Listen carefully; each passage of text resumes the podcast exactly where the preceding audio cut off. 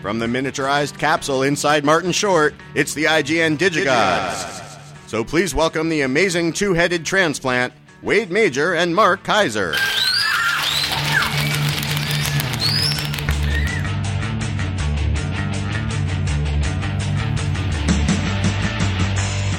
Outstanding. An inner space reference. That's going deep. Corey, who went deep with inner space? That was written by Stuart Moncure, who I think was picturing uh, Rosey Grier as Wade Major, or vice versa. Oh, no, that's that was the other reference. Wait, wait, wait, So wait, you, you have a choice of What? ice cream. I have a choice of ice cream. Yes, because I have two. Either salted caramel, Okay, you're not. y- Get into the microphone there. either salted caramel, Yes. Okay. or white chocolate with a chocolate ripple swirl in it. Oh, uh, Either salted caramel. salted caramel. or- really, you don't want Yeah. the white chocolate ice cream? Have you ever had white chocolate? Why would you give me the choice if you're going to try and talk me into the other one? I guess that's true. Okay, goodbye. Okay. Anyway, um, you know what an interesting week. We got we have a Vox box. We got some uh, listener mail, and uh, we also have this very interesting uh, discussion that erupted on the Facebook page. For those who are not on the Facebook page, you should be. And um, the sad reality is, 20th Century Fox has announced that Simpsons, The Simpsons, will no longer be released on DVD. Uh, apparently, after you know they skipped a few seasons on the last release and uh, have effectively decided that the earlier DVD releases will not be transitioned to Blu-ray, and uh, it just isn't selling like it needs to. Uh, there's a little bit of a glut in Simpsons interest, and uh, you will only be able to watch the episodes on the Simpsons World website.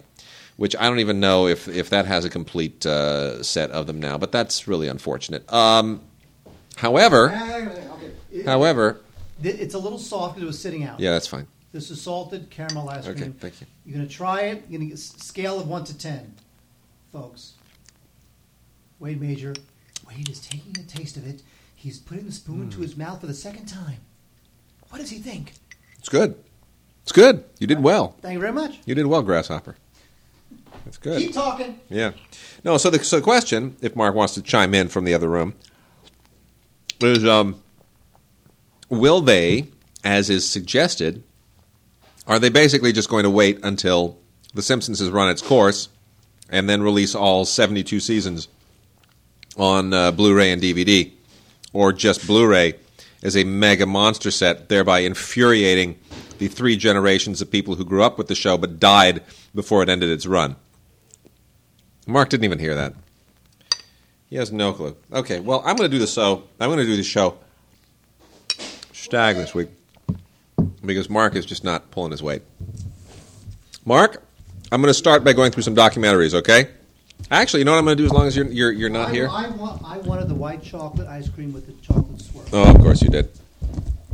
All right. Well, I'm going to get started. I'm going to, I'm going to uh, talk about some classical stuff really quickly. Got a lot of great stuff coming out of Naxos this week. Wait, wait, wait, wait, wait.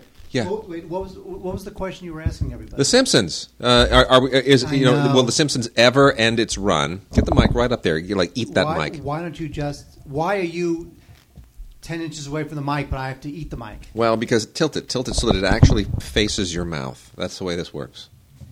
That's why they're called microphones.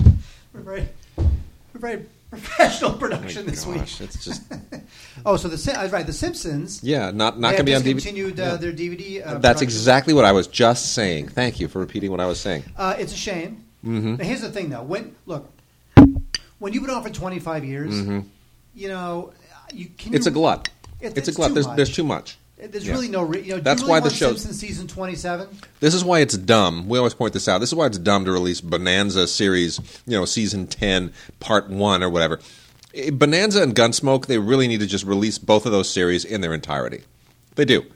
It's it's dumb. People who who grew up with Gunsmoke totally resent now. They waited 20 years to see the end of the show.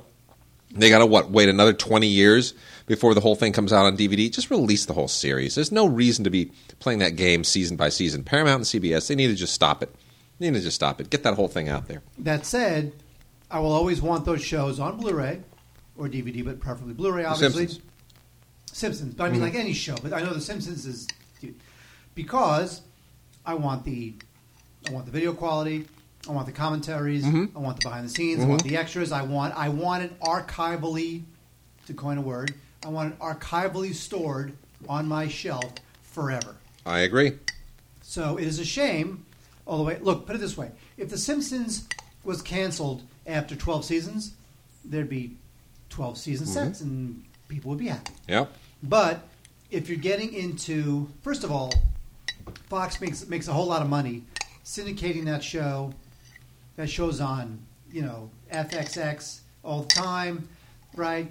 That is good ice cream. Thank you very much. That is sweet. So what I'm saying is that there are many, there are other revenue streams for The Simpsons, a lot more lucrative at this point than DVDs. So I understand True. why they'd want to get rid of it. I get It's you. just a shame from an, an historical perspective. Yep. That's a shame. I agree.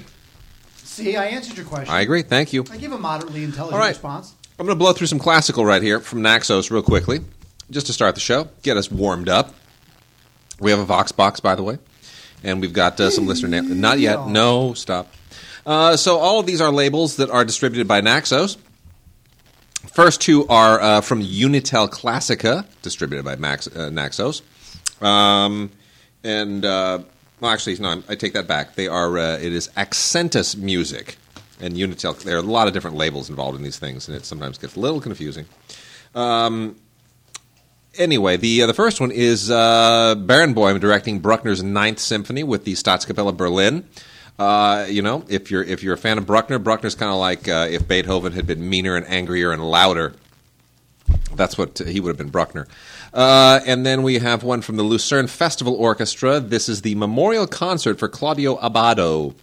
And uh, this is a, a collection of different stuff. There's an excerpt from uh, Beethoven's Third Symphony. There's uh, Franz Schubert's Seventh Symphony. Uh, some other composers that you've never heard of, and uh, then uh, the Third Symphony, just the Adagio portion, uh, Gustav Mahler. Uh, that's a that's a lovely concert.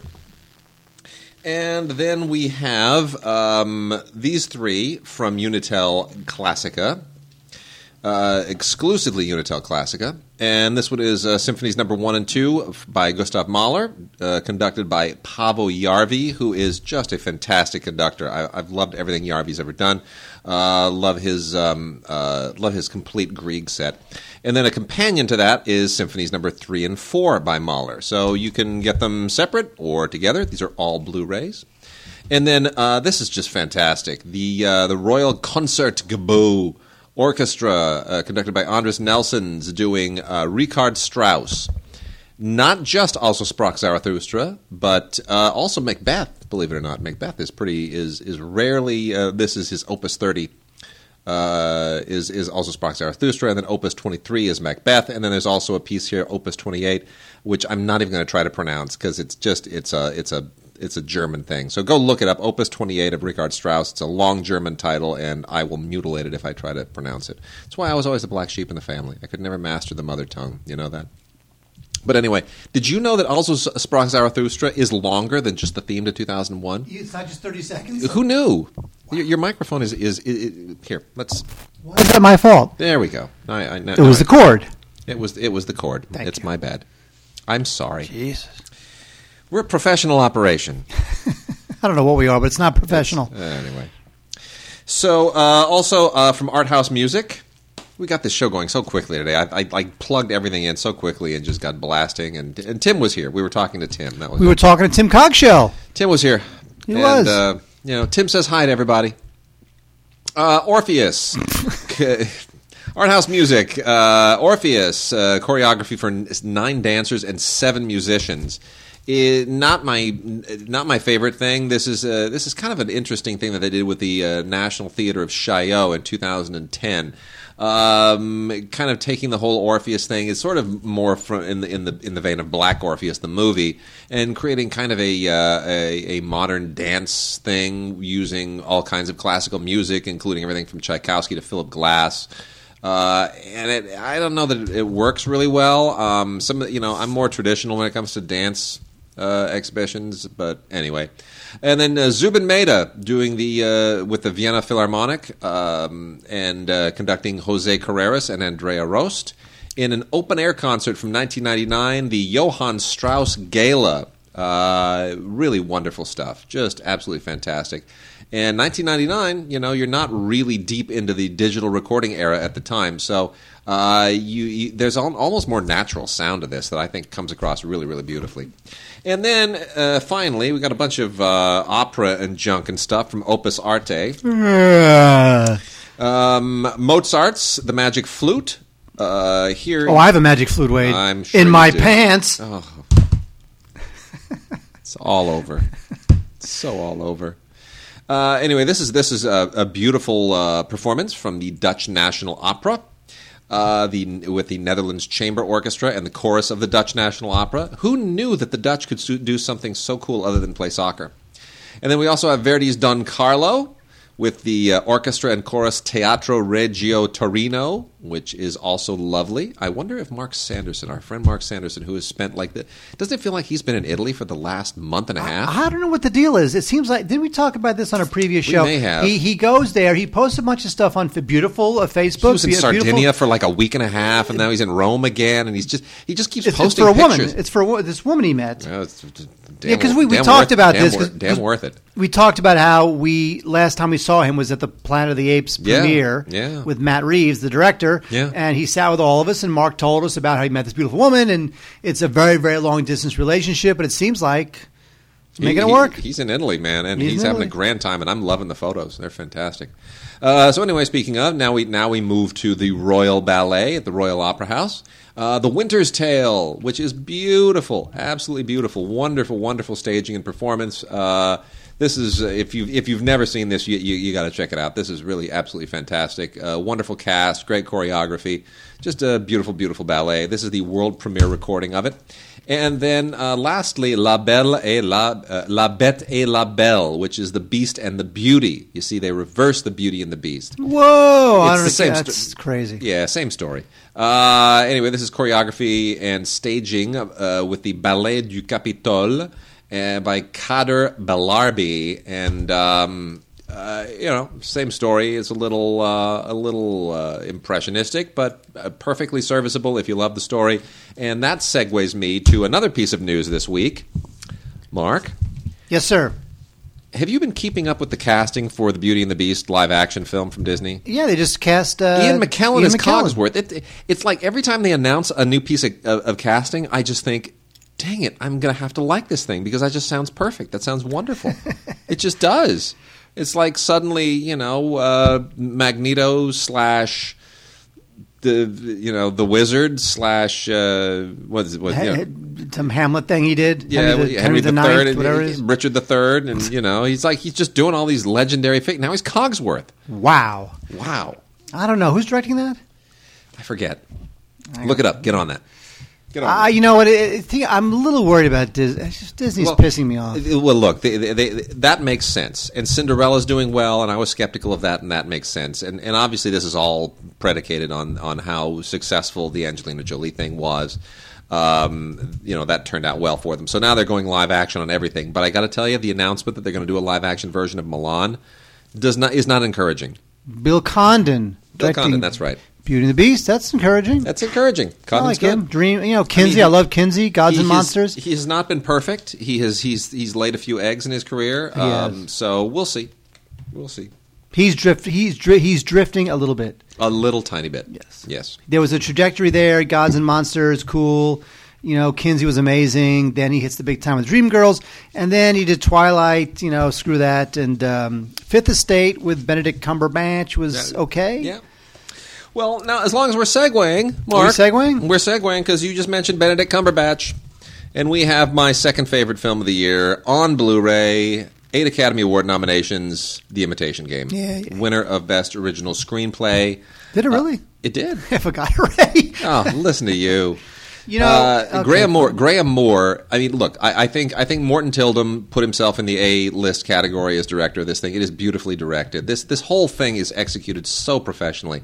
Uh, Cumberbatch is fantastic. As anybody knows, this is this is effectively the uh, the story of the breaking of the Enigma code in. Uh, uh, during World War II, and it uh, tells the story of uh, Alan Turing, who is the British genius, sort of the father of the modern computer, who was this introvert, uh, also a closeted gay man at the time, who oversaw the effort to break the Enigma code with this amazing team of people. Here's what's genius about this movie. First of all, Graham Moore, who wrote it, it is one. It's a lifelong. I mean, you, if you heard his speech at the Oscars, was, this was a passion project for him. He related to Turing as a kid, and he just said, "I want to tell that story," and he does it beautifully. It's the, the dialogue is magnificent. Everything about this film. You know is what's just funny superb. though? You know what's funny though? Hmm. Hold that thought. Yeah. For a guy who was motivated to write the story of Turing based on his own Yeah. experience, right, Yeah. as a gay man. No, But but but the thing is, Graham Moore's not gay.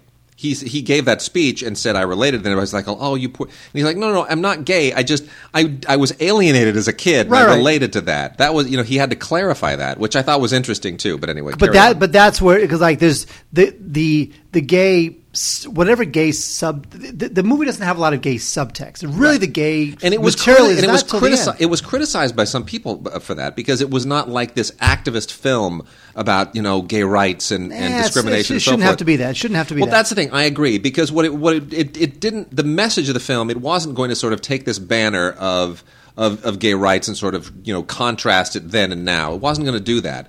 The the point was this is a guy who doesn't really belong anywhere and he just happened to be gay.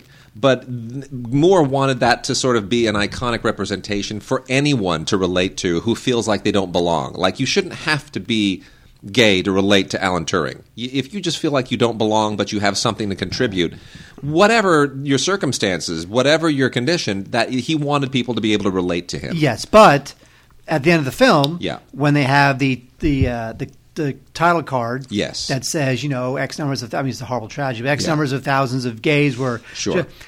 If he's if he's ending the movie with that, the big statement of the movie, True. and yet he only really introduces the gay I- I- in the last would- fifteen minutes. I would, I would, I would probably suggest that that title card was not uh, part of the original script. That's I, I, my guess is that was probably an addendum, and it was probably marketing driven. But just the same, it's a brilliant film. This is a great film. It is a spy film. It is a World War II spy thriller. That's good. In Yep, which I no, agree. in which nobody ever actually even leaves the UK. They barely even leave the compound in London where they're doing all this work, and and that's incredible. Nobody's air, you know, skydiving into occupied France or anything of that sort. It is just a fantastic film. Uh, Benedict Cumberbatch, Keira Knightley, just sensational. Wonderful supporting cast of great British actors that you have seen all over the place in British television. Uh, a fantastic commentary with uh, Graham Moore and Morten Tyldum first rate all the way through. You can listen to every second of that commentary and never ever be bored. They are just wonderful, and uh, making a featurette and some deleted scenes, and that's and that's it. So I suspect maybe we'll get another version of this at some point. Uh, uh, you know, a uh, a special edition, but I would I don't think so. No, I mean, maybe so. if it had won Best Picture, maybe if he had won Best Actor, maybe. yeah. Here are a couple people who are not going to be winning any Best Actor or Actress uh, award soon: Jenny Slate, Olivia Wilde, Billy Crudup, and Jason Bateman. Oh my gosh. They star in The Longest Week, and The Longest Week is uh, it's a very derivative little comedy where uh, you know Jason Bateman plays this guy who's cut off by he's a wealthy guy, he, but he's cut off from his allowance by his parents, so he has to move in with his friend played by uh, Billy Crudup, and then it turns out that. Uh, you get um, Billy Crudup is dating Olivia Wilde, and then they Olivia Wilde and Jason Bateman wind up uh, falling for each other. So it's it's one of those like you know threesome sort of films, those Yeah. like romantic comedy, wacky wacky roommate things, Mm. where you get the two guys go all both going after the hot girl. You know, again, it's pretty derivative, not a lot, not very insightful. Um, I can't imagine this particular material being a funnier movie just because it's so standard issue. There's just nothing cute about it. Um, I just think it's just nothing. I'm really surprised that it would get this kind of a cast, but I just think it's just completely a misfire.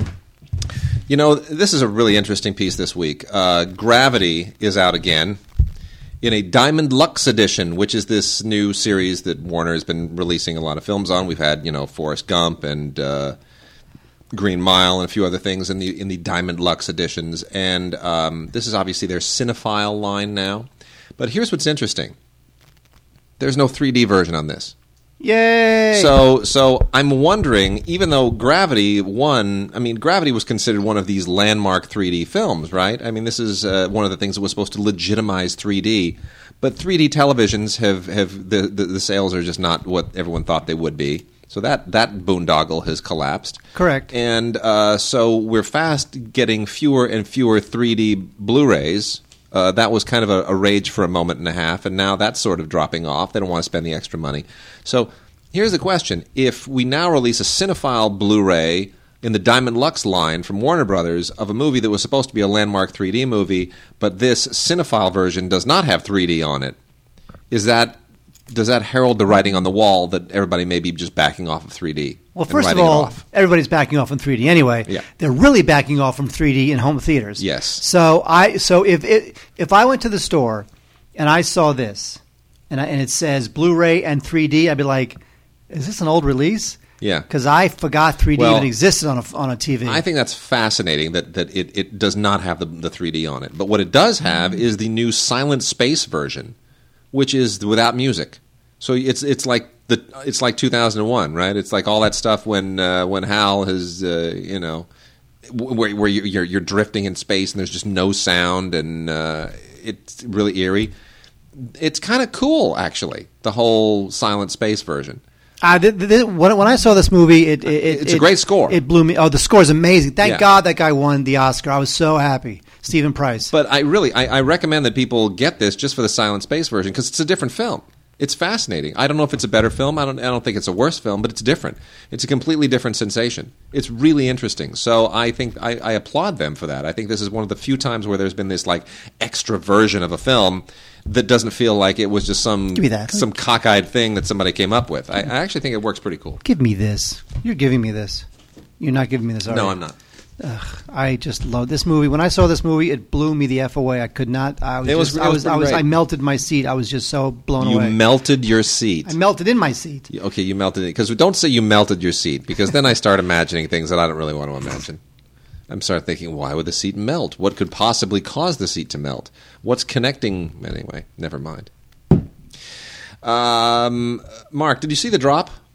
I did see the drop. Did you like the drop? You know, um, I, I, I, I like the drop just on the strength of Tom Hardy, who I always love, and James Gandolfini. Oth- Otherwise, Tom Hardy kind of talk with this like it's sort of sort of Bronxy thing that he had going there. Is it- who are you, Rizzo now? I don't know. It's what it sounded like. He he You changed know- he changed the, the, the register of his voice, and he just he, he's really a chameleon. He just blows my mind. He's great. I, I, I just don't really. I, I, I was watching the movie, going, "I'm liking this, but what's the point?" yeah, and then it gets to the point, and you go, "Oh, that's all right. That's that's kind of cool." I Um, guess. I guess it, it's uh, you know it's a crime thing about a about the, a bar that is a drop bar, which is where these uh, they're Russian mobsters, right? Uh, Like- correct. Yeah, these Russian mobsters, you know, they collect all their all their protection money and their gambling money, and then they, you know, to launder it, they drop the, they these bars in New York are drop bars. It's where the money gets dropped at the end of the day, and they launder. And there's a, you know, the plot has a few other little twists and turns to it, and um,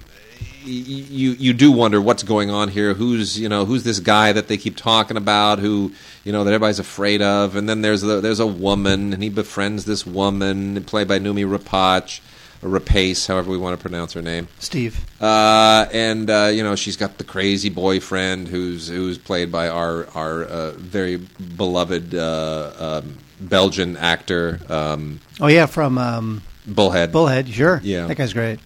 Uh, whose name I can I, I will just completely destroy. You know, look. Here's the thing. The, the I have to say the movie does have sort of a pungent sense of place, which Yeah. I like. Um, I just think that there's nothing really new here that makes you want to bust into the genre again, unless Yeah. you love Tom Hardy, which I do, yeah, and unless you want to see James Gandolfini's final performance, which of course you should. true. I I just think this has very legitimate Saturday night rental written It- all over it. Uh, yeah, sure. I'll go with that. I'll go with that. I just think the performances are really, really good. The script should probably be a little better, uh, especially the considering that it's you know written by Dennis Lehane. It doesn't. Sure. Uh, you, you normally expect, Well, Gone Baby Gone. yeah, Mystic River. Mystic right? River. But uh, I, it, look, great performances, and that that I think holds it up. Uh, yeah, it, it Sure. puts it slightly. It, it's like fifty-one forty-nine. Check it out. Yeah. Now, wait. Here's the thing. Yes. Now I know Wild got a lot of uh, good notices. Wild earned Reese Witherspoon uh, another Best Actress uh, Yeah. nomination. Yeah. I don't get it. Neither do I. I called it Easy Hiker, and that's exactly what I think it is. You know, and I, I have to tell you, you know, I'm really look. The one thing I will give Reese Witherspoon is is this: she's on the screen every scene. She holds it together. She's she's a she's a star. Yeah. She carries the movie But movie on I- her I'm- back, I'm just like this, just like the the uh, backpack she she, she I am wears. growing tired of movies about people who take these existential journeys to find themselves and to fix everything in their lives, like the Julia Roberts thing, and you know, there's there's a half a dozen of these now. like Eat, Pray, Love. Yeah, they're and they're all based on these books about you know usually women who just said I uh, I was addicted to heroin, my husband left me, I whatever whatever horrible things happened to me, I just decided I'm gonna go take a hike from blah blah blah to blah blah blah. I'm gonna go visit these countries, and they go on these journeys, and and it really doesn't amount to anything terribly dramatic, and they try hard. And she does a good job, but it still feels it's easy hiker. You know, you you, you, you give her Peter Fonda and a couple of motorcycles, and it's it's it, we've seen it before. I, you- you're right. I just feel like it's not that memorable. No. it doesn't really stick with you. No. I, I you know, I she walks, she hikes around to get over her past, and some, as you say, some uh, you know, Yeah, a, a metaphorical spiritual Yeah, journey. you got some flashbacks, and and yeah, I just was not uh, not a big fan of it. Although, although the director, uh, I am actually a fan of, I'm a huge fan. Uh, of Jean-Marc Vallée. Vallée is a valet French as, as a French man. Valet. He's he's French Canadian, and you know he did Young Victoria, which I adore. He did. Uh, he won. Oops, Matt, he I- helped- I bumped your mic. Thank you. He helped Matt McConaughey win uh, his Best Actor award for uh, Dallas Buyers Club, and uh, made that money for next to nothing, and made it look great. And he's he's a really good director, and I don't I don't fault him. I just fault the material. So I agree, and you know what? Look, uh, just just because just because an actress decides not to wear makeup, that's not an excuse to give her an Oscar nomination. you. know, just Yeah. uh, but which, by the way, again, Reese Witherspoon holds the screen, holds movie together, Yep. carries it on her back. I get all that, but still, with the, I, I I never found a lot of subtext with her, with Reese Witherspoon. No, not a she's kind of all on the surface. But I am really looking forward to the new film. Huh? I'm looking forward to this the, the new basically the, uh, the the what's it called the the thing that she she's doing with the with uh, Sofia Vergara. The uh, yeah it, oh, it- is, is that a comedy or something? yeah yeah yeah it's like Midnight Run with women. Looks great. Uh, anyway, Big Eyes. Man, I am so sick of Tim Burton. Could we just? It's over. Oh my gosh, this was such. It's like Spike Lee. We, we were talking about Spike Lee before the show. Spike Lee, Tim Burton, it's over. Well, first of all, here's the it. problem. Everybody was everybody thought, okay, this is it's a, and it is a great story. You know, Walter Keane uh, and his wife Margaret. This um, this bizarre true story where he was this famous painter, and then it turned out that she actually did all the paintings, and he just took the credit for it.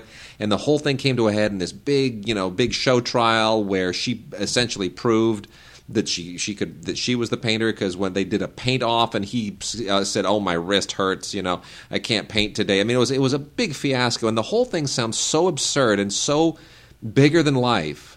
You think, "Holy cow!" Turn that over to uh, to Tim Burton and have a script by uh, Scott Alexander and Larry Karaszewski, the guys who you know the, the the same team that gave us Ed Wood. Oh my gosh, it's made, it's money, and then you cast Christoph Waltz as a guy from Nebraska.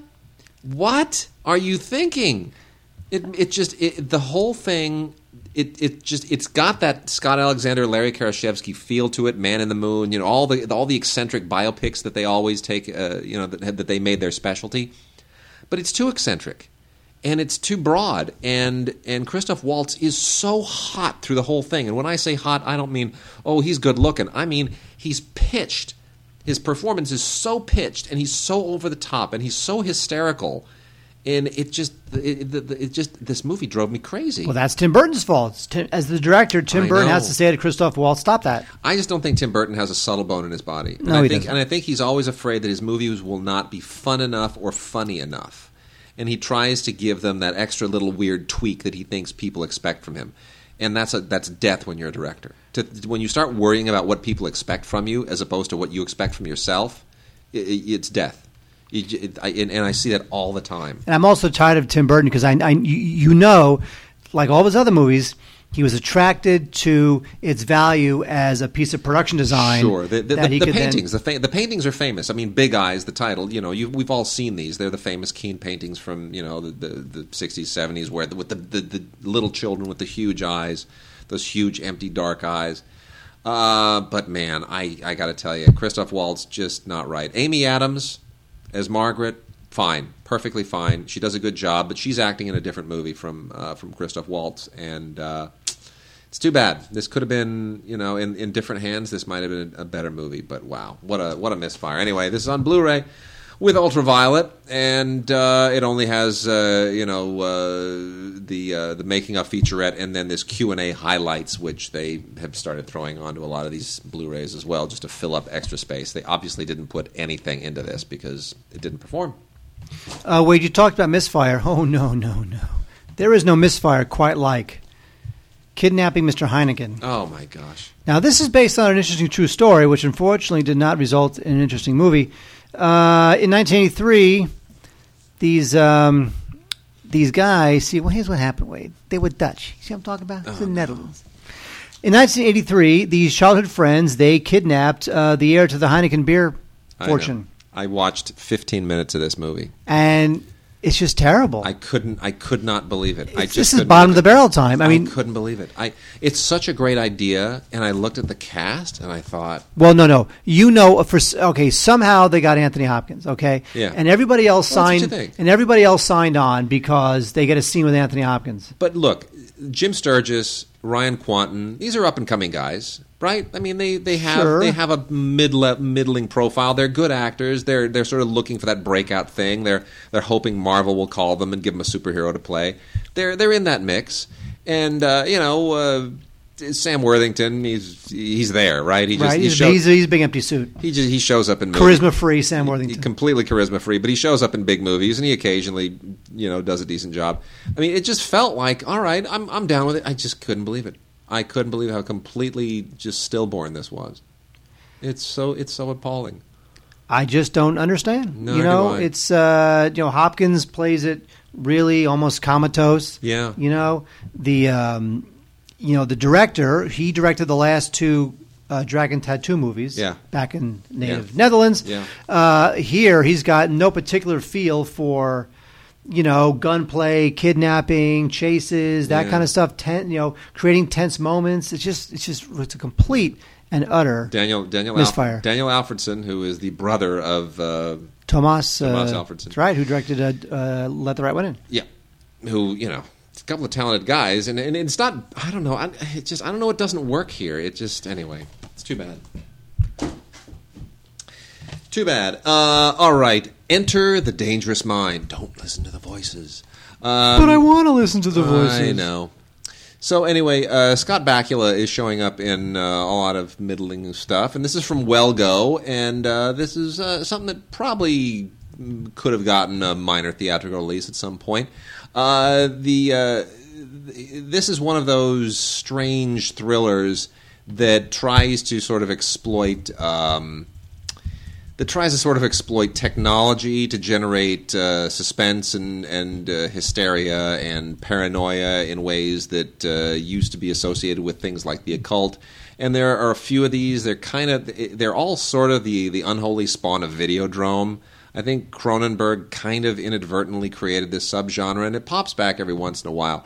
Anyway, the uh, the the idea here is J- uh, Jake Hoffman plays this guy who uh, just is holed up and uh, he just he he just listens to his own music and his own soundtrack, uh, and uh, it, it's to make the rest of the world just vanish. Just he wants to isolate everything. And uh, his brother basically uh, kind of tries to drag him out of his obsession, and things go horribly, horribly wrong. And the question is, you know, is this? I guess these kinds of movies tend to, to sort of want to ask us: Are you, you know, is your obsession with fill in the blank pushing you to possibly become one of these, uh, you know, uh, human time bombs or whatever? I, I don't know. It, it it just feels like a lot of mood and a lot of laborious plotting and uh, excessive sort of character indulgence to very little yield. But you know, I give them credit for trying. It's a Blu-ray. It's on a Blu-ray. Well, go. Oh wait, on DVD we have a little uh, suspense thing called Roadside. Yeah. And um, this is a very simple, which is to say, no budget premise. Which is it's a couple on a des- uh, on a mountain road, mountain highway, and they see a dead tree. They got to pull their car over, and oh my god, they're now trapped by a mysterious gunman Isn't that lovely? in a world. It just it never stops. So the whole movie has like you know eight people in it, and uh, pretty much the whole thing is done kind of on this mountain road.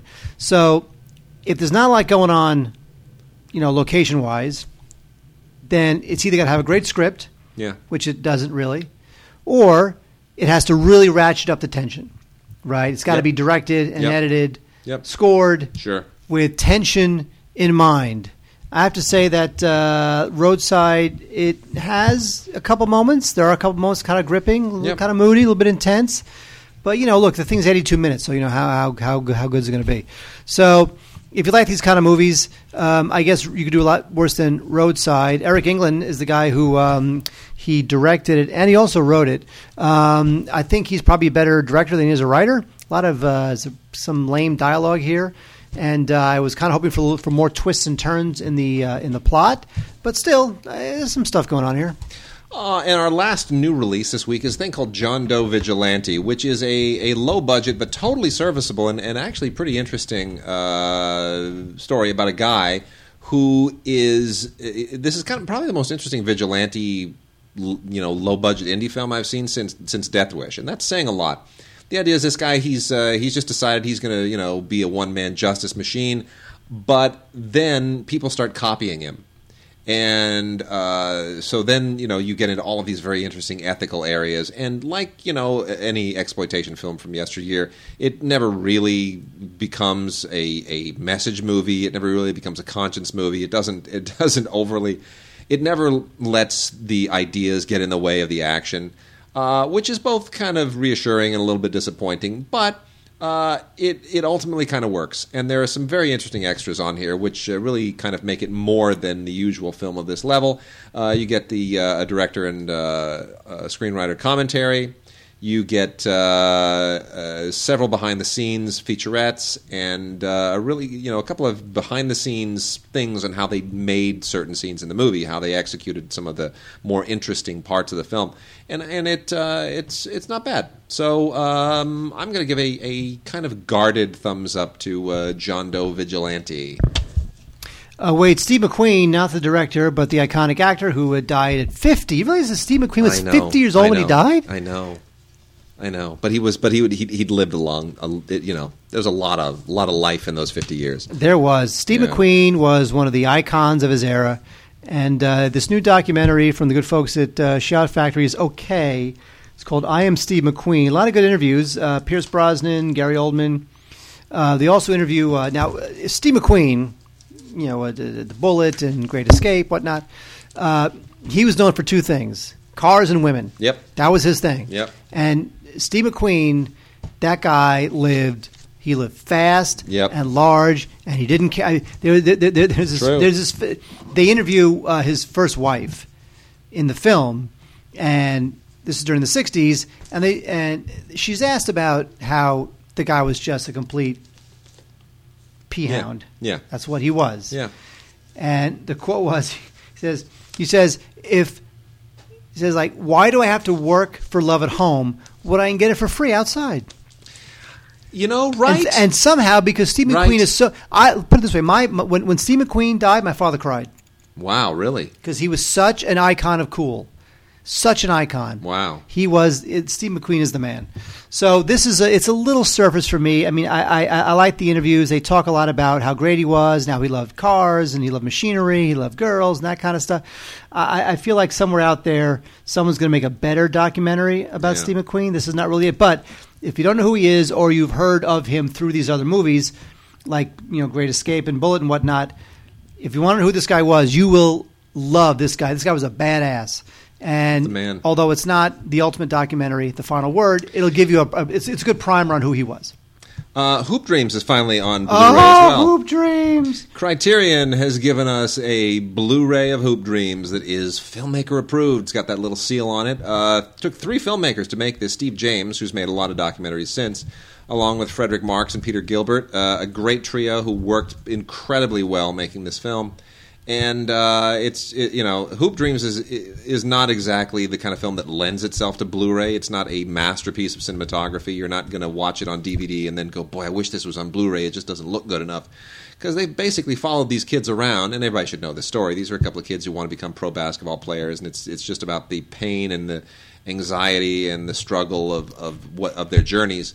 And um, they stuck with them for years. So I mean, this is them following these guys around and and getting whatever footage they could of them with their families and their and their schools and their playing and their doubts and their their dreams and all of that stuff. And it is it, this film's been imitated so much. You have to say this is one of the landmark documentaries of all time. Uh, put it this way: this movie, Roger Ebert loved this movie so Yep. much that he asked Steve James, the director, to direct the documentary On him. about Roger Ebert Yes. as he was dying of cancer. And let's let's remember, Hoop Dreams is such an amazing landmark documentary that it received the highest of all accolades that any documentary can possibly receive. It did not win the Academy Award because all the great docs don't win. That's right. It's unbelievable. Uh, we're not going to get into what actually won that year, but it's just it's it's just stunning. It's just breathtaking that Hoop Dreams did not win the Academy Award. Perhaps because it's three hours long, but I don't care. Uh, it doesn't need it. It's great. Two audio commentaries. Um, one with the filmmakers, one with the film subjects. And uh, you also get a new documentary that uh, brings you up to date. It's called Life After Hoop Dreams, and you sort of find out. You know, it's been. I mean, it's been. It's been twenty years, Mark. It's been twenty years. Yeah, where are those kids, by That's the way? That's the thing. That's what you find out in Life After Hoop. Dreams, and it's really interesting. It's it's wonderful. It almost turns this into a into a Michael Apted film. It almost feels like you know uh, twenty up uh, or forty up or whatever you want to call it. Um, and then you get a, uh, a bunch of uh, excerpts from Siskel and Ebert on the, about the film. And uh, as well as the original 1994 music video for the theme song, it is uh, it's just Oh wait, fantastic. I, I can sing that song. Yeah, no, you're not. Dreams, Stop it. You're Stop it. Dribbling away. the no. ball. Oh no. And you're no, in no. high school. No, don't do that. Don't do that. Don't do that. Don't do that. Please don't do that. And then uh, World War One: The People's Story is a release from Athena, which is the uh, Acorn educational line, uh, which is uh, this is just absolutely wonderful. This is um, essentially the it humanizes the story of World War One by giving you, uh, you know, by reading from excerpts from original diaries and, and letters and uh, personal accounts of the people who were, you know, immersed in World War One to various degrees and in various places. And uh, it uses historical footage and readings by a lot of really, really great actors uh, to sort of give you that sort of the way that the Civil War that Ken Burns did with the Civil War, a lot of that stuff, these dramatic readings combined with archival footage, it's really good. It's really good.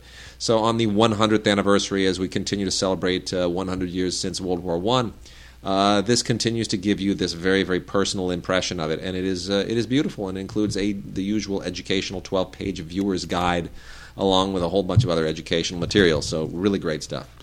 Wait, uh, what should we do? Should we do get into some uh, Blu-ray news? Should we get into uh, I think. some mail? More... I think I think let you know. Let me let you read some mail. Let me Oh, read some mail. All righty, we have from uh, let's see from Billy Milby. Billy Milby writes, um, "You guys, do you think a new with a new edition of 2001 would include the recently unearthed footage from a couple of years ago, about 15 minutes or so?" Um, Mark, what do you think? no, absolutely not. Not in a million years.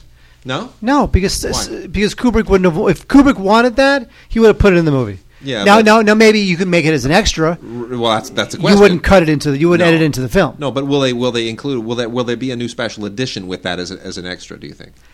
Uh, you would have to come out with a special edition just for the purpose of that. Because otherwise, it's been out on Blu-ray a couple times already. Yeah. I'm going to say uh, no. I'm going to say that maybe there'll be like a special showing of it, and they'll show the the extras as part of the special roadshow showing of it. But um, I don't know, man. You're asking Yeah. you'd you'd be asking people to like triple dip.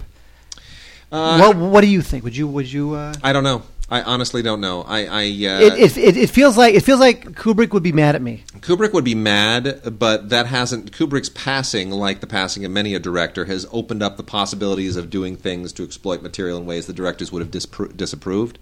Uh, however, he still has guardians. You know what I mean? Leon Vitali is still there with a with a with a hatchet, ready to scalp anybody who uh, who dares sully the reputation. Uh, so you know, there's still people who sit there. Jan, you know, his his uh, Jan Harlan? Jan Harlan, his brother-in-law. Uh, they're all still there guarding the tomb, as it were. And uh, so I don't know. I don't know. We'll see. Had a great question from uh, from Walter Gass. Wanted to know about Blu-ray releases for some Harrison Ford titles, specifically Witness, Frantic, and Regarding Henry. Yeah. Now, Witness, that one should definitely be out. That's Yeah. a that's a bit of an oversight. Here's the thing. As I explained to him, regarding Henry and Witness are Paramount titles, Which And- means that they're going to they'll, they'll slough that off to uh, to, to Warner Brothers. to Warner Brothers. Uh, so basically, Warner, we- we have to wait for Warner Brothers to decide that they're going to do it, uh, and who knows? And then there's also the possibility that Olive could, you know, take over some of those as well. So uh, you know, it's interesting. You have to. We're, we're going to have to just wait. Uh, Frantic is interesting because Frantic is a Warner film. And uh, I'm hoping that that will, uh, you know, that the new management at Warner will not unduly sabotage the release of Frantic, because Frantic's a really interesting movie. It's a very Hitchcockian film. It's one of the more interesting Polanski films from the last, you know, 25 years or whatever. But um, the other thing about Frantic, do you know about the change of the ending with Frantic? I saw Frantic in the original cut which is great. Now, spoilers here for people who've never seen Frantic, and hopefully you have. The you know it's it's one of those. It's got a MacGuffin, right? There's the the, the microfilm or whatever that the reason they they kidnap his wife and the whole thing, and he you know th- that's what sets everything in motion. In the the original ending, he's got it in his hand, and they they're driving past a, a garbage truck, and he there he is in Paris, and he just tosses it out the window and into the garbage bin. Now that's to me a really interesting ending. Apparently, the the idiots who tested the film, uh, other than than me, thought that was a lame ending. So they reshot this ending where he has this big standoff with a couple of goons on a bridge, and it's a it's a horrendous ending. The new ending is just lame. So I'm hoping that the original ending can be restored in some kind of a branching edition, and that they that you know that Frantic sort of gets its due again. But honestly, apart from Polanski and Harrison Ford, it's considered a minor Polanski film and a minor Harrison Ford film. So I don't know that that's ever really going to uh, be on Warner's you know a list of things to do. So we'll have to wait and see. But I'm hoping they'll get around to it. And uh, then Axel Peronio, who recently sent us some uh, some some lovely little gifts. Axel, we want to thank yes. you for that. Well, okay. Hang on a second. Yes. Because you said that, I know. I I, I, I I now have to make sure Axel knows that Wade Major, I keep forgetting to bring the, the, the special gift for Mark. I was the keeper of the special gift for Mark, I forgot to give the special Well, give. I only give- got it. I only picked it up at uh, at KPCC the other day. So I it, it ha- I haven't had it that long. I promise I will not keep it from you. It's a what? It's it, I won't open it because it's addressed to you. So I it's wanna know what it is. I know. Thanks, I will bring it- Wade. I'll bring it next time. Now Axel has to wait like forever Well- to find out my. Re- Here's what you should do. Yeah. Whenever you get around to it, God forbid you get around to bringing me this present from Axel. Spend a lot of time, money to send it over. Yeah. Come on, Yeah. we'll open it up on the show. We'll do that for sure. Uh, anyway, Axel wrote us, and he sent us a, a great picture. He said uh, that he finally saw Patton the other day for the first time, and uh, he found out that Patton is actually buried in the Luxembourg American War Cemetery that's close to where he lives and close to where he works. And uh, so he went and, and got a picture of it, and uh, that's pretty great. Uh, it makes me want to actually go and visit it. And he's, he said he's next going to go to visit the uh, World War II Memorial in Bastogne, Belgium. So um, kind of cool that a movie would, you know, inspire him to do a little bit of research, and then you discover, hey, look what's near my, look what I can, I can go visit something that has is, has you know real historical value is tied into the to the movie itself. All right, wait, no one cares about that. Here's what people really care about. Yes, And when I say really, when I say people, I mean Wade Major. yes. September 15th, Wade. What Mark it down. September fifteenth? What what 20th Century Fox Home Entertainment. Oh dear. The entire series, Oh no. Lost in Space.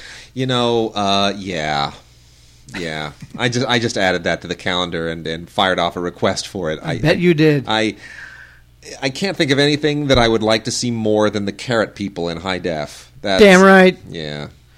Twilight Time. They're uh, they're they, they just announced their uh, July and August slates. Let's see who we have. Let's see who we have from the good people at Twilight Time. Uh, we've got uh, the fabulous Baker Boys, which is a terrific film, So good. just terrific. I, just red dress, piano, shoot me. I, Ah. it's the Michelle best. Pfeiffer was so hot back then. Um, The best. and by the way, for her age, she's kind of hot now. Uh, Pla- Places in the Heart, Great movie. also great. Woody Allen, once again, Twilight Time, going to the Woody Allen well. Midsummer's Night, sex comedy. Ah, one of the minor ones, but still fun. Now, guess who's coming to dinner? You know, I have my issues with Stanley Kramer now as I've grown up, become more mature, my movie going tastes. Stanley Kramer was like an issue director, and sometimes, man, that guy just hits it on the head too hard for me. And I think you know that that that scene at the end of Guess Who's Coming to Dinner when Spencer Tracy, like they're all wondering, is Spencer Tracy going to allow this to happen or not? He has this big speech. It's like, oh, look at you, you magnanimous middle-aged white jerk. you know what I mean? It's it's very much a product of its time now. You know what I love about Guess Who's Coming to Dinner? I love the fact that Katharine Hepburn's niece is in the movie and she's terrible.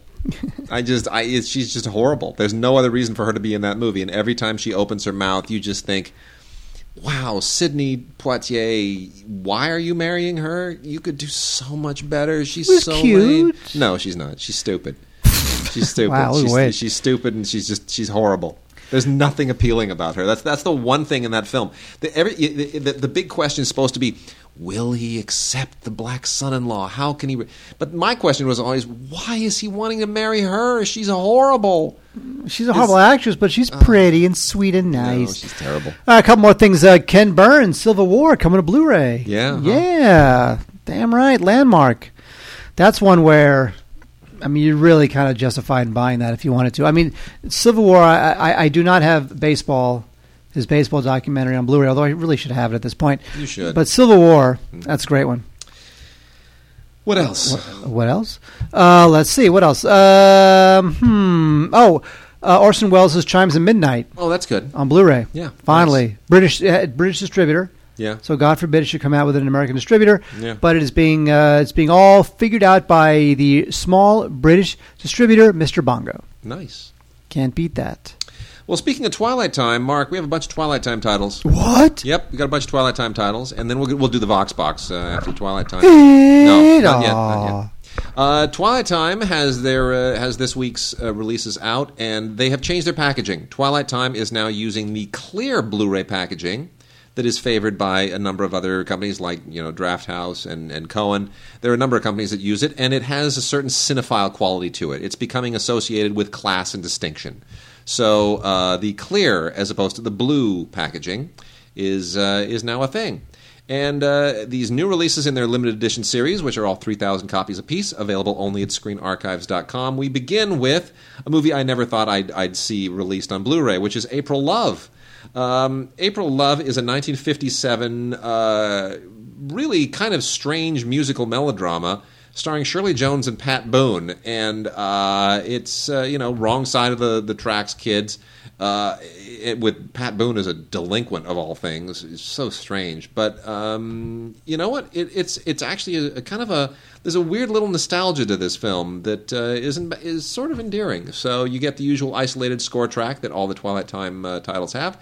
You get a Shirley Jones and uh, film historian Nick Redman commentary, which is fun. Shirley Jones always good for uh, a laugh or two and the trailer. And then uh, I think far and away the greatest release that has ever come from Twilight Time is this one. Mark, are you ready? I'm ready. Remains the Day.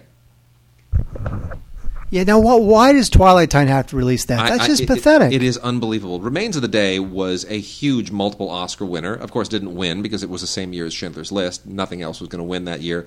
But I, I would argue, my wife would argue that uh, uh, Howard's End is the best film that uh, Merchant Ivory ever made. I would argue Remains of the Day is the best film. Regardless, they are both nearly perfect movies. And the book reading scene, the book scene in Remains of the Day, remains one of the most magical pieces of cinema ever. Uh, Anthony Hopkins and uh, Emma Thompson just it could not be more perfect in this film. It is wonderful in every conceivable way. Screenplay by Ruth Prawer Jhabvala, based on the uh, Kazuo Ishiguro novel. Does she, did she not die recently? Yes, she did. Yes. Yeah, and it's just fantastic. Also produced, by the way, not just by Ismail Merchant, but get this as a trio of producers: Mike Nichols, John Calley, Ismail Merchant. I bet. I bet Nichols at some point was maybe He was planning on directing. attached to it. Yeah, he was. But what a great trio of people Sure. just on, for the marquee. It's like wow, Sure. great film. Here's the best thing about this. Yes, you get the isolated score track. You also get all the extras that were on the extra loaded original uh, Columbia TriStar uh, home video DVD release. And uh, that is fantastic because you, the the commentary here with uh, James Ivory, Ismail Merchant, and Emma Thompson is to die for. It is wonderful. It's one of my all time favorite commentaries, and it is preserved on the Blu-ray, so you don't uh, they didn't they didn't jip it when they licensed it to Twilight Time and uh, you get the making of Remains of the Day, uh, and uh, you know all these other little featurette uh, tidbits that they've tacked in here, uh, as well as some deleted scenes with optional commentary. It is a fantastic uh, release. It's the best thing Twilight Time's ever done. The best. We also have Zardoz, uh, Yeah. the, the John Boorman film that is both loved and reviled. Uh, you know, John Boorman films tend to fall into the camp of either masterpiece or just embarrassing failure beyond all comprehension. Uh, you know, for every Exorcist 2, The Heretic, you also have a Deliverance, right? Zardoz, nobody can quite make up their mind. Some people love it, other people just think it's stupid. It, it, it- either way, it's an aging Sean Connery in a loincloth in the most bizarre science fiction tale you have ever seen. And ultimately, when it gets to the big payoff at the end, you're either going to go, that is really cool, or you will go, you have got to be seriously. I sat around for two hours waiting for that. Uh, the story of Adele H recently also came out from Fox on uh, DVD as a DVD-R of all things. And uh, if that offends you, as it does me, because this is the story of uh, Victor Hugo's daughter, starring Isabelle Adjani, an absolutely brilliant, brilliant, brilliant film directed by Francois Truffaut, one of his greater later films. Uh, i this is out now on uh, Blu-ray from Twilight Time, and thank goodness, it is magnificent. It is gorgeous. It is a great transfer. Um, you know, could have been better, but I will take it. I will take whatever I've got because the DVD-R is just not sufficient. Uh, the Fantasticks, maybe Mike Ritchie's. I don't know. Next to Downhill Racer, would you say that this is maybe his next to Fletch? Bad News Bears. Yeah, true. But Bad Fantasticks is fun, right? Bad News Bears. Bad News Bears. It's the greatest movie ever made. It's fun, right? The Fantasticks. It's good. Sure. Yeah. Bad News Bears. Yeah, Bad News Bears, sure. But anyway, or Fletch. We get well, we get a Blu-ray of the Fantasticks, which I'm okay. I'm okay with. You know, this was uh, kind of a big Broadway deal, and uh, it it was a little bit of a peculiar thing when it finally became a movie. Um, doesn't I, it dates not terribly well, but uh, you know, I think it's I think it's perfectly fine and nostalgic and uh, enjoyable. And uh, I'm I'm willing to uh, I'm willing to hang on to it and watch it, you know, and show my daughter one day. And then lastly, the man who will play Cogsworth, Mark Ian McKellen is Richard III. Yeah. That's right, Richard III, out from Twilight Time. I ha- I had some reservations about this. I know this was a big deal on stage. Uh, it's a great adaptation until you know it's it's all kind of a World War II era thing, and you're wondering what's he going to do when he comes to the My Kingdom for a Horse speech because there aren't any horses. They're driving you know jeeps and tanks and whatnot. My Kingdom for a Ford Mustang. And you know his then his jeep gets like stuck in the mud, and, and he says, "Ah, my kingdom for a horse," and and everyone started laughing. I saw this at a pretty packed screen. Everyone started laughing, and I thought, I'll bet that works better on stage. Nonetheless, uh, it's good. It is good. Apart from that moment that doesn't work at all, it's good. Kristin Scott Thomas, uh, Maggie Smith, uh, Annette Bening, you know, Jim Broadbent, Robert Downey Jr. It's a great cast. It's really nicely put together. And Richard Loncraine, who hasn't done an awful lot since, uh, quite probably the right director for the material, I would say. So uh, there you go. That's the Twilight Time Blu-ray releases for this month. Wee. All right, Mark. You know what it's time for. Ah, can I do it? Do it.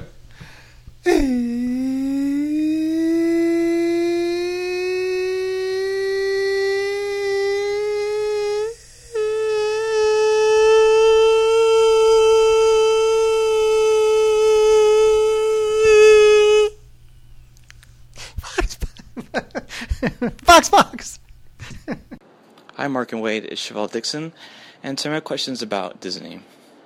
Now, at the time of recording this Thursday, I just found out the news that they're going to do a live action version of Winnie the Pooh, which got me wondering why are they so obsessed with doing all these live action versions of their films? You know, you got the Jungle Book coming out next year. And you have the news about Dumbo being done by Tim Burton. Makes me sad for Tim Burton. And you know, Beauty and the Beast just has Cinderella.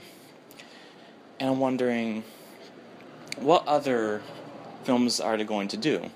And what films would you like them to do live action versions of?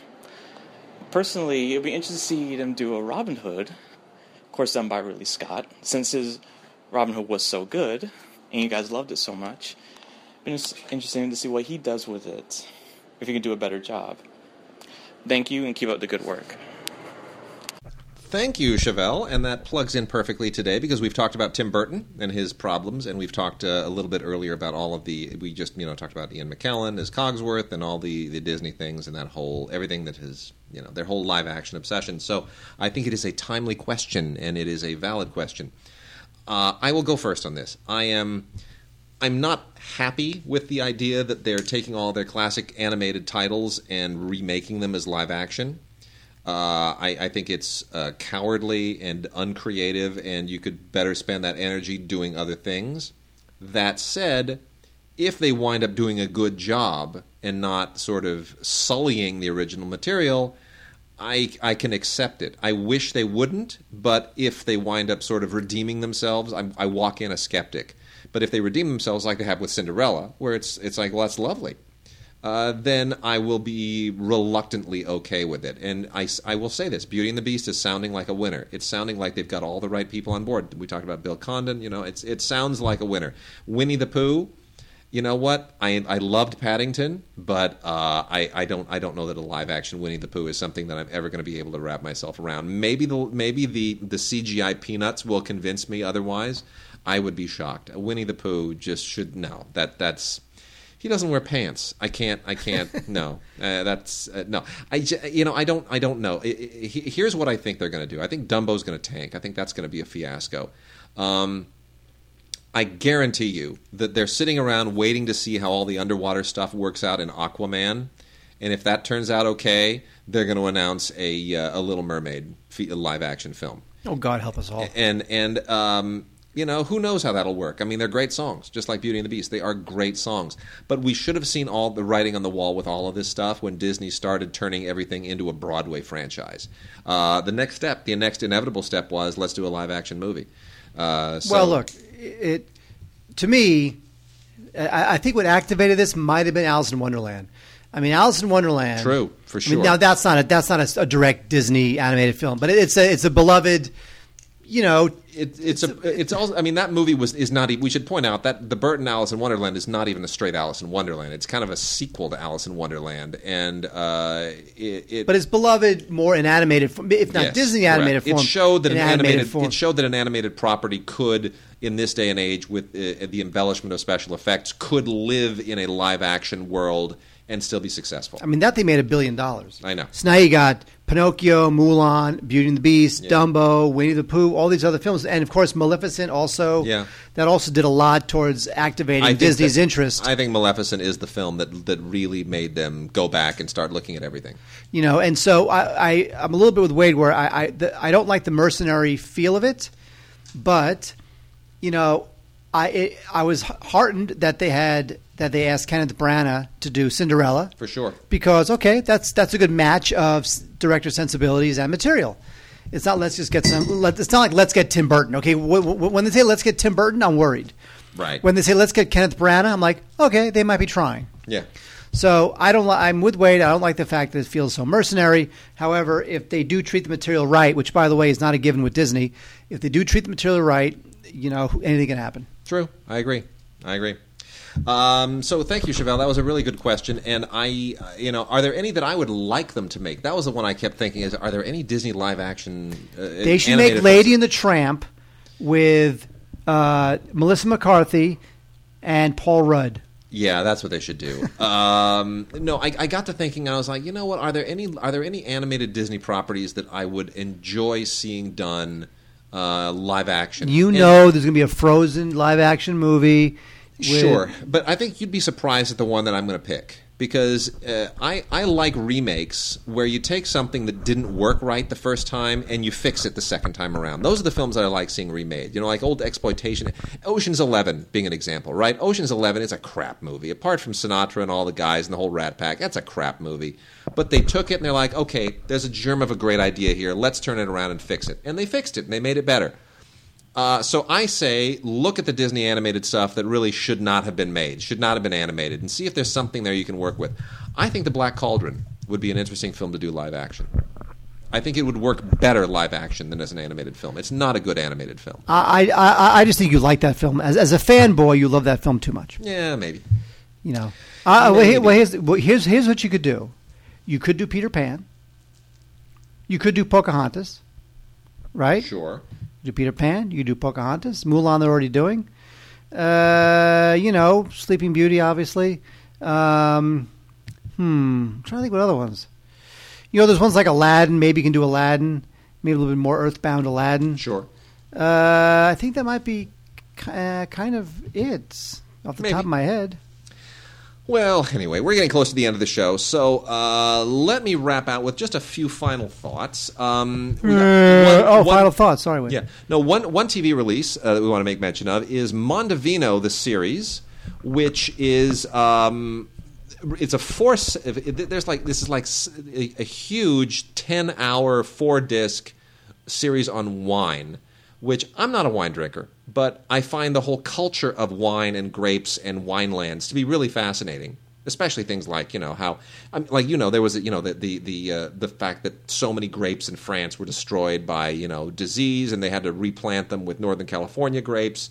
I mean, so there are certain. I mean, there are all kinds of really interesting histories to, to that. Anyway, Mondovino the series uh, is this amazing comprehensive series about uh, winemaking. And it took five, like five, four or five years to do this, and uh, going all over the world and uh, it's really extraordinary. Um, you're, you're just going with some of these amazing wine experts, and you're going to every single part of the of the planet where uh, wine is part of the culture, and um, You know, that's based on a documentary. delving into the history of it. It's really extraordinary. In 2004, there was a documentary called Mondovino about the making of wine. That's what this is. oh, is it the movie or the, or the TV This is a, series? well, well, it's a series. oh, but this was an actual documentary in You- 2004. Okay. I have it. All right. I, I have it on DVD. Because as you can see uh, from some books on my shelf, I'm a wine guy. I, I mean, this is this is this this is from 2004. So I mean, it's, oh, really? it's a series. I mean, it's, It's, well, it's like 10 hours long. Well, the, well, the movie ain't 10 hours long. Well, then maybe the movie that that you're thinking of was cut down. Ooh, interesting. I thought you meant it was a new, because I've, I've not seen Mondovino, No, no, the no, no, TV no. series. This is from 2004. This is from 2004. Interesting. It's great. It's really great. Don't really stop great. the recording. And then we've also got uh, a great box set here, the Simon Wiesenthal collection, which includes a couple of Academy Award winning uh, documentaries, Genocide and Long Way Home. Uh, these are 11 documentaries in total. Uh, basically on Jewish life and the Holocaust, and uh, obviously, you know, you have the, the two Oscar winners are more famous, but you have other stuff in here like Liberation, Echoes That Remain, uh, Winston Churchill, uh, Walking with Destiny. Uh, you know, it's it's really quite uh, quite an extraordinary collection of films. It's really good, and this comes from Cinedigm Docurama, and it's just a nice big old box that sh- for any history buff who is who wants a comprehensive chronicle of that pe- of that period and that subject, you can't can't do can't do poorly to put this up there right next to you know Shoah and whatever else you have on your on your shelf. Absolutely. And then lastly, we've got a half dozen new titles from the Fox Cinema Archives collection. These are all DVD Rs. Uh, I'll go through these real quickly. Uh, one is the Stuart Rosenberg directed movie Move with Elliott Gould and Paula Prentiss. Uh, boy, this thing, this just this this is a movie from that weird gap between the late '60s and the early '70s, and it kind of feels like it belongs to both periods. And uh, Elliott Gould, of course, plays a struggling writer who writes pornography and walks dogs. Hey, gotta for make a living. People, Gotta make a living. It's just one of those Elliott Gould roles that you kind of you, you know that guy played so many thankless parts, didn't he? Elliott, when you look at the I love him. Come I on. too. But when you look at the roles that he played and the things that he was expected to do in those roles, you just think, my gosh, everyone just dumped on this guy. It's just like we got a crazy loser who does eccentric things. Gould, He starred in two of my favorite Robert Altman films. Mash, Long Goodbye. Long Goodbye, sure. Love him. Uh, and then I remember. Wait, there, Okay, during, go on. during LAFCA time, I don't know if you were at the screening. And I don't, this might have been the screening of the Social Network. I can't remember, but it was a screening at the Directors Guild of some big movie during LAFCA awards voting time. Yeah. and everybody's dressed. I mean, not in suits, but everyone's dressed for a meeting uh, for a, a screening at a reception at the Directors Guild. Okay. right. So we see the movie, whatever it was, can't remember. And we leave to get the free food, which of course is my favorite part of any screening during LAFCA time. And who shows up in a tracksuit? Elliott Gould That's in a tracksuit. That's pretty great. A, a, a one a unicolored tracksuit. There's Elliott great. Gould. because when you're that old and you're that cool, you can do whatever you want because you're cool and you're old. Well, we've also got uh, I Ought to Be in Pictures, the Neil Simon uh, piece that was directed by Herbert Ross. Uh, in 1982, with Walter Matthau and Ann-Margret, which is which is a you know it, it kind of it's a little dated, but I, I it's per, still perfectly fine. I mean, anything Neil Simon is better than nothing Neil Simon. Uh, and then you have Key Exchange, which uh, stars Brooke Adams, Ben Masters, and Daniel Stern, with uh, along with Tony Roberts and Danny Aiello. Um, this is based on a uh, this is a kind of not such a great movie, based on a Kevin Wade play directed by Barnett Kellman. Uh, you know, it, this it, it, this was originally an off Broadway play. It kind of feels a little dated as well, but it's it's out on DVD-R if you want it. Uh, Justine better than better than average film. Uh, this is kind of a this has great music by Jerry Goldsmith, by the way, as, as usual, but um, kind of an unusual later George Cukor film that. Kind of still, you know, you- like he's still got the spark, but uh, not quite getting what he what he should out of the actors, which includes uh, Dirk Bogarde and Anouk Aimee. Um, but still, you know, there's some there's some good stuff in here. And then the last two, uh, Together Brothers, which is a completely forgotten film that is so timely again with all of the you know all these these race issues and these police shootings and uh, you, you kind of feel like wow I don't you know have we kind of gone back in time again and it's uh, as disturbing as all that is a movie like Together Brothers is probably worth revisiting this is a movie that is 40 years old and suddenly feels uh, incredibly timely um, so you might want to definitely check that out. It is it is from the black exploitation era, but should not be considered a black exploitation film. It's much too serious of a drama. And then lastly, uh, Mickey Spillane's novel "I the Jury" became uh, an okay film in the hands of director Richard T. Heffron. Uh, with a better than average performance by Armand Assante and uh, you know nice supporting turns by Barbara Carrera and Alan King. Um, really, otherwise, sort of a, an, a not really terribly distinguished film. Uh, but if you, you know, for Armand Assante, I think it's uh, it's worth checking out, and also for the fact that Larry Cohen, exploitation meister Larry Cohen, adapted the Spillane novel, and you know, I still love Larry Cohen, even when he's not up to snuff. You still feel that he's he's excited and doing interesting work. So, And the Larry Cohen who directed Black Caesar. of course, Come on, Fred Williamson. and and Q, the winged monster, Quetzalcoatl. And It's Alive, See? one of the last scary films I've ever, I ever saw. We love I, I realized I didn't like them. All right, we'll see you next week.